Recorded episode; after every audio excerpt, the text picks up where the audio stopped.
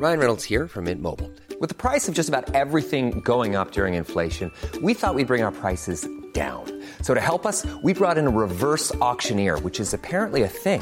Mint Mobile unlimited premium wireless. Ready to get 30, 30, bit to get 30, bit to get 20, 20, 20, bit to get 20, 20, bit to get 15, 15, 15, 15 just 15 bucks a month. So, Give it a try at mintmobile.com slash switch. $45 upfront for three months plus taxes and fees. Promo for new customers for limited time. Unlimited more than 40 gigabytes per month. Slows. Full terms at mintmobile.com.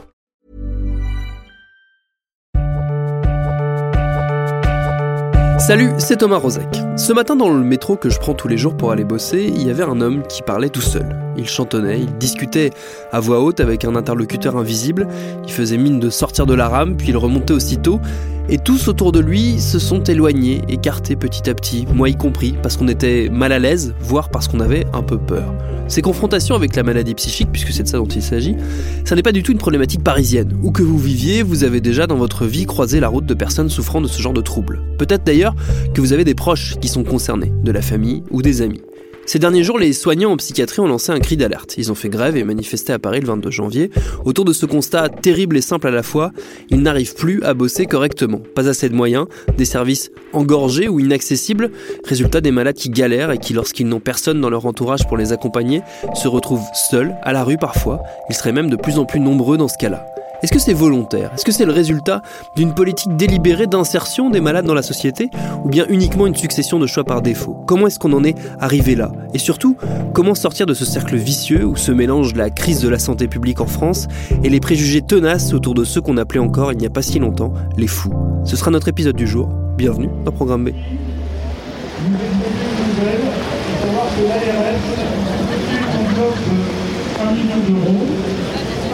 Comment pourrait-il en être autrement alors que le constat des personnels et de leurs organisations syndicales vient d'être confirmé par un cabinet d'audit pourtant mandaté et financé par la direction? Voici une partie du constat. Le Havre souffre d'un énorme déficit en personnel, tant médical que paramédical, malgré la création des 34 postes de cet été. Le nombre de lits au Havre est inférieur aux moyennes nationales. Le nombre de structures médico-sociales, tant adultes qu'enfants, y est aussi inférieur aux moyennes.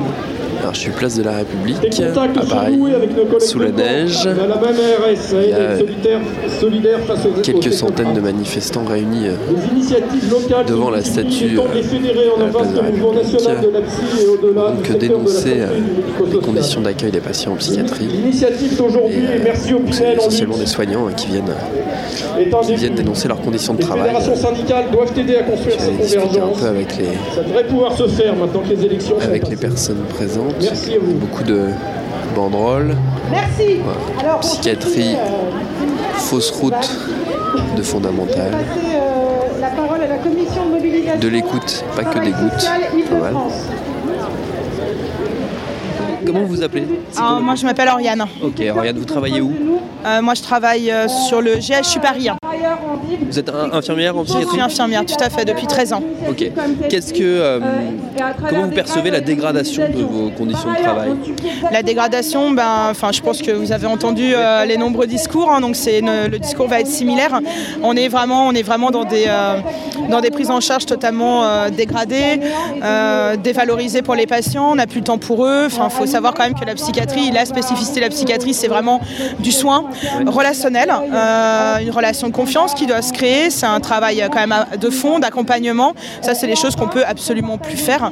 Là, on est vraiment dans du gardiennage où ça va être euh, donner des médicaments, euh, servir les repas, mais il y a plus ce travail vraiment spécifique à la psychiatrie qui devrait aussi avoir lieu dans les services euh, généraux, hein, bien évidemment, mais euh, d'autant plus chez nous en fait. Et c'est des choses qu'on peut plus faire de par euh, le manque de personnel, le manque de temps, le manque de moyens, des services qui ferment, des gens qui vont mal mais qui sont à la rue puisqu'on peut plus les accueillir. Donc nous, on est vraiment là pour un peu dénoncer tout ça. Est-ce que la- un des problèmes, c'est que la, la- la réponse, euh, la réponse, on va dire globale à- à la- au problème psychiatrique, c'est elle est essentiellement euh, médicalisée, enfin médicamenteuse. C'est ça que je, c'est ça que je veux dire, médicamenteuse. C'est-à-dire qu'on ne se base plus que sur le médicament et plus du tout sur la relation soignant-soigné. Exactement, c'est-à-dire que euh, à une époque, la psychiatrie, c'était vraiment, donc effectivement, des médicaments si réellement il y avait une problématique importante et qu'il y en avait besoin, mais on n'était plus dans ce, dans cette utilisation première. On était vraiment dans le relationnel, on était vraiment dans, voilà, je reparle parle encore d'accompagnement. Là aujourd'hui, ben, comme on n'en a plus le temps, ben, on va aller effectivement plus sur cette facilité, cette rapidité que va être le médicament. Donc ça va être des patients effectivement qui vont avoir beaucoup de médicaments, trop. Euh, je pense qu'on on, on peut avoir logiquement une approche différente, autre que l'utilisation de, produits quand même toxiques. hein. Il y, a- un élément qui, me paraît moins important, euh, je ne sais pas si vous allez être d'accord, c'est que qu'on ne voit pas assez euh, la psychiatrie dans le sens où on on n'entend pas assez les soignants, mais on n'entend pas assez non plus assez les malades. C'est quelque chose qu'on a beaucoup caché, qu'on a beaucoup euh, mis derrière quatre murs, avec euh, bon, le passé des asiles. euh, bon, ça c'est terminé heureusement, mais voilà, c'est quelque chose qu'on a eu tendance à beaucoup dissimuler. Est-ce qu'il ne faudrait pas justement qu'on le voit plus et que ce soit plus inscrit dans la vie de, de la cité tout simplement Tout à fait. Il faut les incorporer en fait dans, dans la vie de tous les jours, dans la société d'aujourd'hui. Euh, oui, c'est de la psychiatrie, mais après, bon, l'image qu'on en a malheureusement pour les gens qui connaissent pas, c'est vraiment une image catastrophique.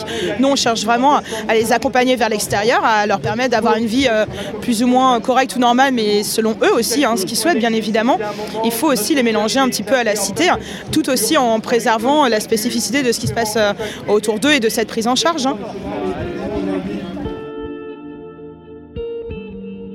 La ministre de la Santé a promis récemment une rallonge budgétaire de 50 millions d'euros pour le secteur et une plus grande sensibilisation des généralistes aux questions de psychiatrie.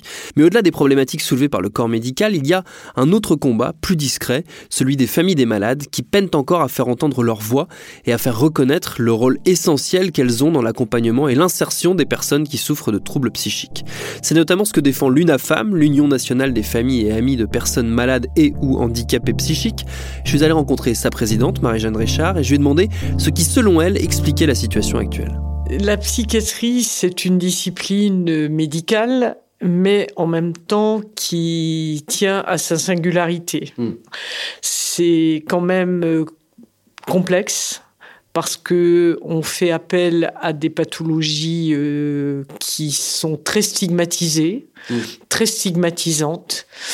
Et euh, il reste quelque chose de, de l'aliénation. Mm. Et donc je pense qu'on n'est pas arrivé aujourd'hui à passer un réel virage en fait pour une organisation de la psychiatrie qui euh, prenne en, en considération les qui intègre Mm. euh, à la fois l'humain et la science. Et pour nous, familles, en tant que les familles UNAFAM que, que l'on voit et puis les personnes que l'on accompagne, eh bien cette intégration finalement de l'humain et de la science qui n'arrive pas finalement à se tricoter ensemble, je pense que c'est un vrai souci.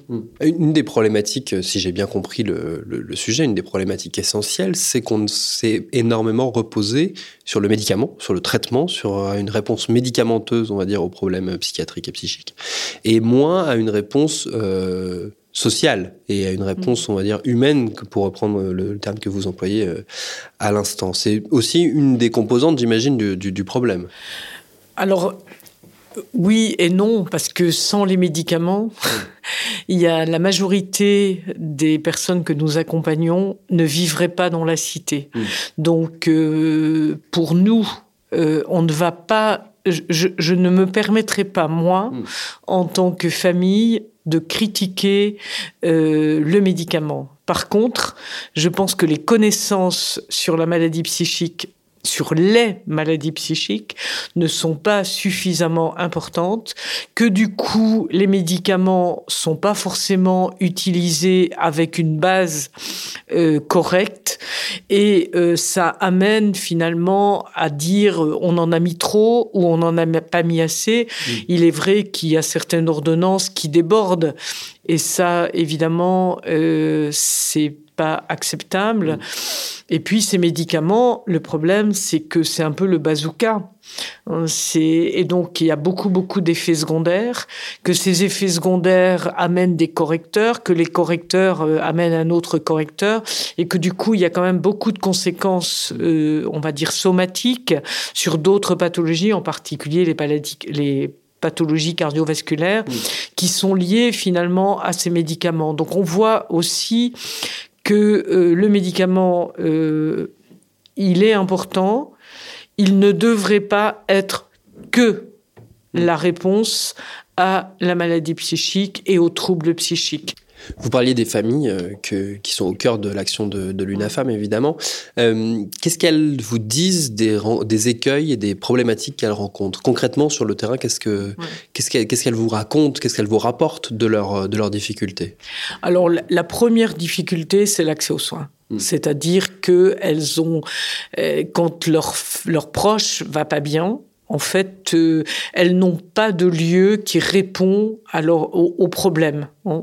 Donc, euh, souvent, on va leur dire, bah, il faut qu'ils soient en crise, et puis à ce moment-là, vous, aurez, vous irez aux urgences.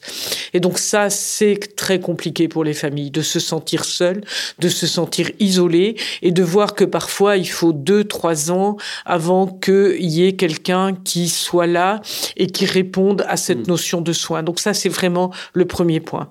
Le deuxième point sur lequel se heurtent les pratiquement toutes les familles, c'est le manque d'accompagnement. C'est-à-dire que du coup, bon, le, leurs proches se retrouvent hospitalisés ou se retrouvent dans un CMP, et puis euh, en fait, il y a personne pour accompagner. Et donc 75% des familles disent qu'elles jouent ce rôle de l'accompagnement. Oui. Donc c'est énorme quand on pense à ces 75%. Et qui plus est, nous sommes souvent niés dans cet accompagnement, niés par tout le monde, hein, par tous les pouvoirs publics, euh, niés par euh, également nié par les soignants parfois. Hein.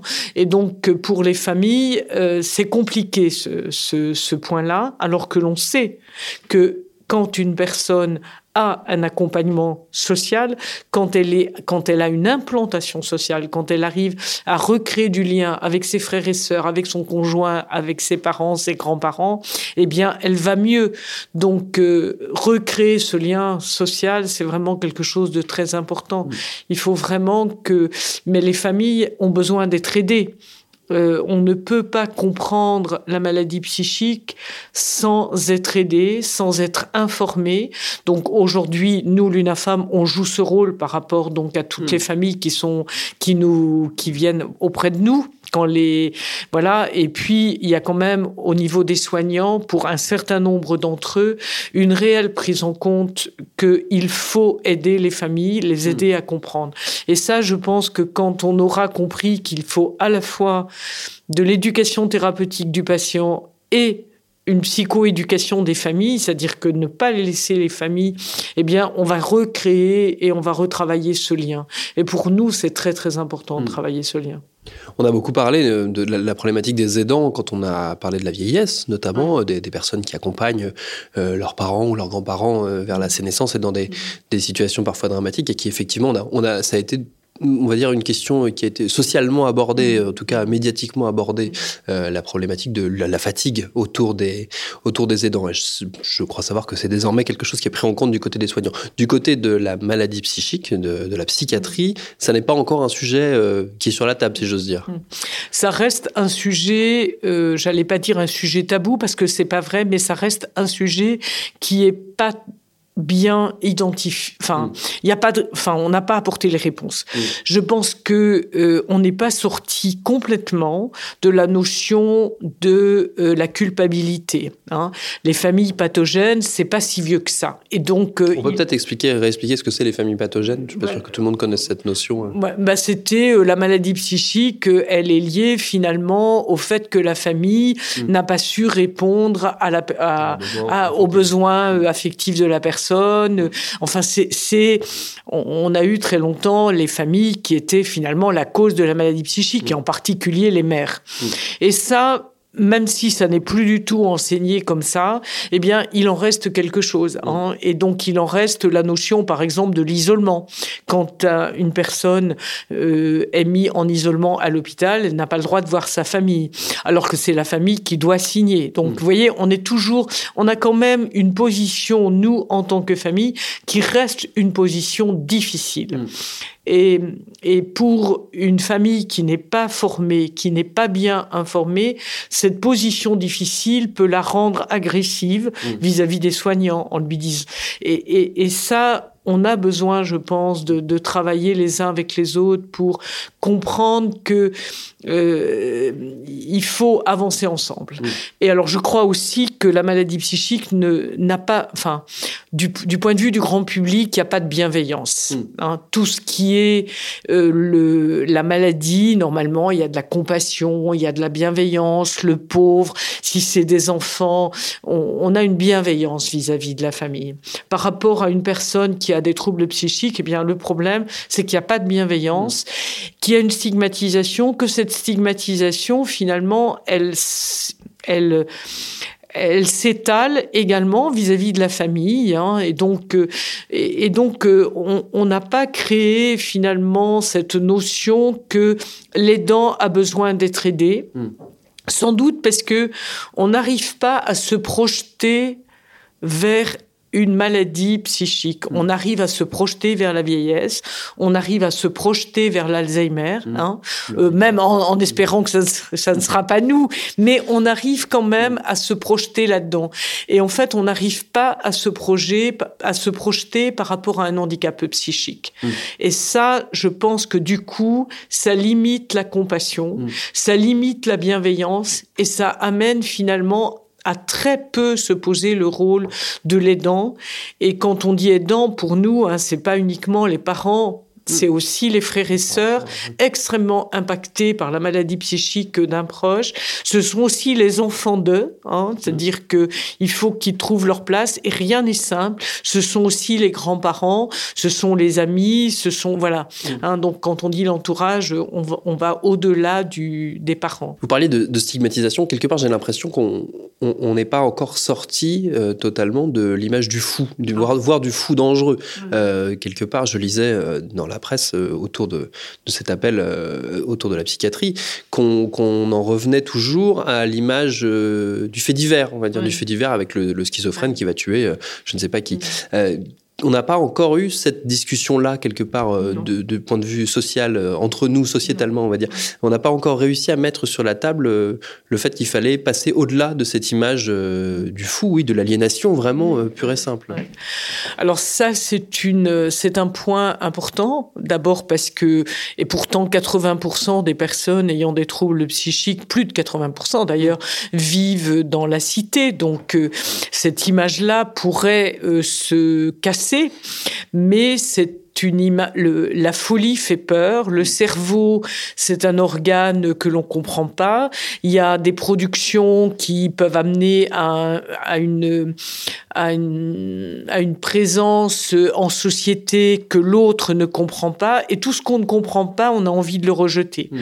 Et en plus, il y a quand même un gros point que la psychiatrie a à, gérer, et c'est un point difficile, je pense, pour les soignants et les psychiatres, c'est ce côté finalement sécuritaire. C'est-à-dire que, euh, alors que les, les, délits, euh, les crimes représentent très peu, en fait, on renvoie à la psychiatrie de gérer ce côté sécuritaire. Et nous, dans ce que l'on a, de remonter au niveau de, de, de nos, de nos familles, hein, des adhérents, eh bien, c'est que euh, souvent, finalement, quand il y a une violence qui, qui peut s'expliquer, c'est souvent parce qu'il y a eu des ruptures de soins.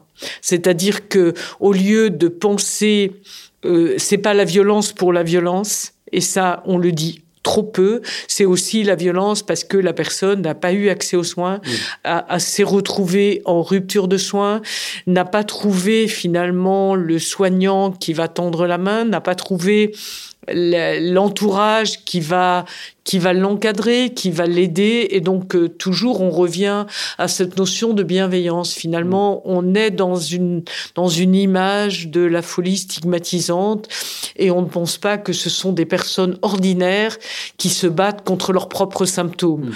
Et ça, je pense que tant qu'on n'a pas ce, ce regard euh, sociétal de bienveillance, eh bien, on reste dans une situation difficile. Il y a aussi une autre problématique qui, qui est lié justement à cette, cette question de, de l'image qu'on peut avoir de la, de, des problèmes psychiques. Euh, c'est la problématique des personnes souffrant de troubles psychiques qui sont isolées, euh, qui mm. du coup sont en situation de précarité, n'ont pas forcément de famille pour les soutenir, euh, voire sont à la rue. Y en et on, on, en, on, notait justement dans les, les articles et dans les, les, les, les, comment, les livres qui ont pu être écrits autour de cette, de cette thématique qu'il y en avait de plus en plus. Euh, ça, ça aussi, ça participe, on va dire, de la stigmatisation euh, de la, de la maladie psychique. Mm. Oui, tout à fait. Bon, c'est sûr que si quelqu'un euh, est à la rue, euh, parle, euh, a un comportement un peu bizarre, n'est pas habillé comme le commun des mortels, eh bien, évidemment, ça contribue à la stigmatisation.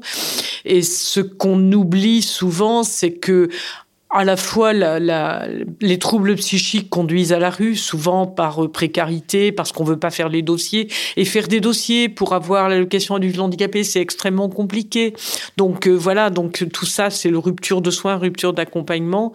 Et, et ça amène finalement, euh, oui, une image, en, une image difficile à supporter pour, euh, pour, les, pour les personnes. Une angoisse aussi. Je pense que lorsqu'on voit quelqu'un qui n'est pas normal, normal, on est tout, enfin qui n'est pas normal au sens de, de, de la normalité euh, telle qu'on la telle qu'on la vit, eh bien ça amène pour euh, les personnes une angoisse. Mmh. Donc euh, du coup, euh, bon, ce qu'on ne comprend pas, euh, ce qui nous angoisse, euh, on le repousse.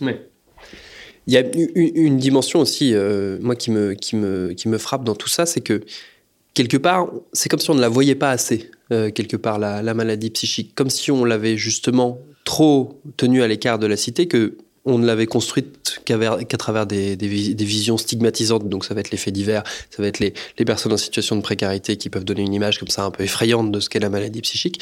Et que quelque part, la, grande majorité des personnes qui, vivent euh, dans ce, handicap euh, psychique, on ne les voit pas et on ne les voit pas assez dans la cité. Est-ce qu'il ne faudrait pas justement les ramener plus dans la, vie de tous les jours, dans la vie de tout le monde pour qu'on s'y confronte et qu'on y voit justement qu'on qu qu voit justement réellement quelle est la réalité de ces maladies. Alors l'autre jour, il y avait quelqu'un qui me disait finalement le cancer est sorti de sa stigmatisation oui. lorsque l'on a pu mettre en, mettre en, en, avant des personnes qui ont guéri, qui se sont retrouvées en rémission. Oui. Et je pense qu'on est un peu dans ce cadre-là et on est peut-être à ce tournant par rapport à la maladie psychique. C'est-à-dire qu'aujourd'hui, il y a quand même des personnes qui, avec des médicaments, qui, avec des soins de réhabilitation, sont retournés complètement dans la cité, sont retournés vers le travail. Et ce sont ces personnes-là à qui, je pense, il faut redonner la parole pour montrer que oui, il y a de l'espoir, oui, il y a une rémission, et nous on le sait parce que on a aussi des cas comme ça, des, des, des, on a aussi des proches qui vont bien, enfin, qui ont leur propre vie, qui n'est peut-être pas la vie qu'ils auraient souhaité autrement, mais c'est vraiment ça, se rétablir, c'est-à-dire ils vivent avec ce qu'ils sont, mmh. et ça c'est quelque chose d'important. Et je pense qu'on n'a pas assez mis ça en évidence. Et euh, je pense que si on ne le met pas en évidence, c'est parce que pour l'instant encore, pour ces personnes rétablies, lorsqu'elles sont rétablies, elles n'ont plus envie mmh. de parler de la maladie psychique parce que c'est stigmatisant. Et donc, vous voyez, c'est, c'est du coup, on entretient un cercle euh, qui n'est complètement l'inverse d'un cercle vertueux. Mmh.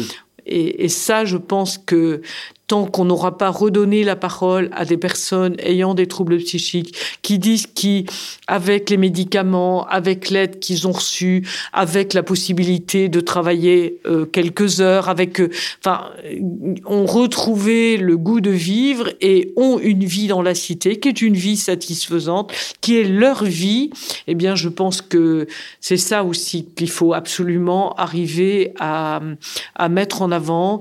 Et là, les médias ont certainement un rôle important.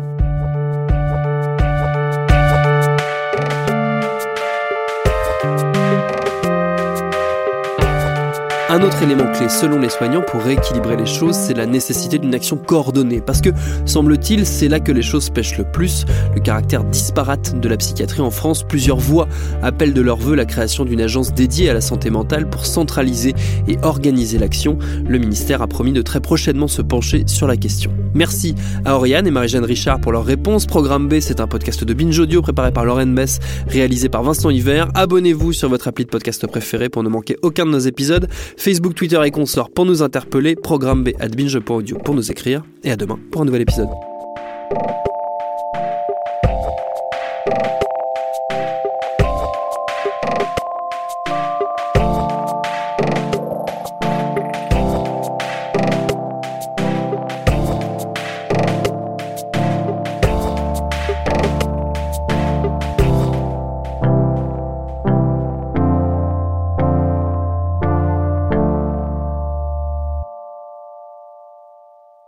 Binge.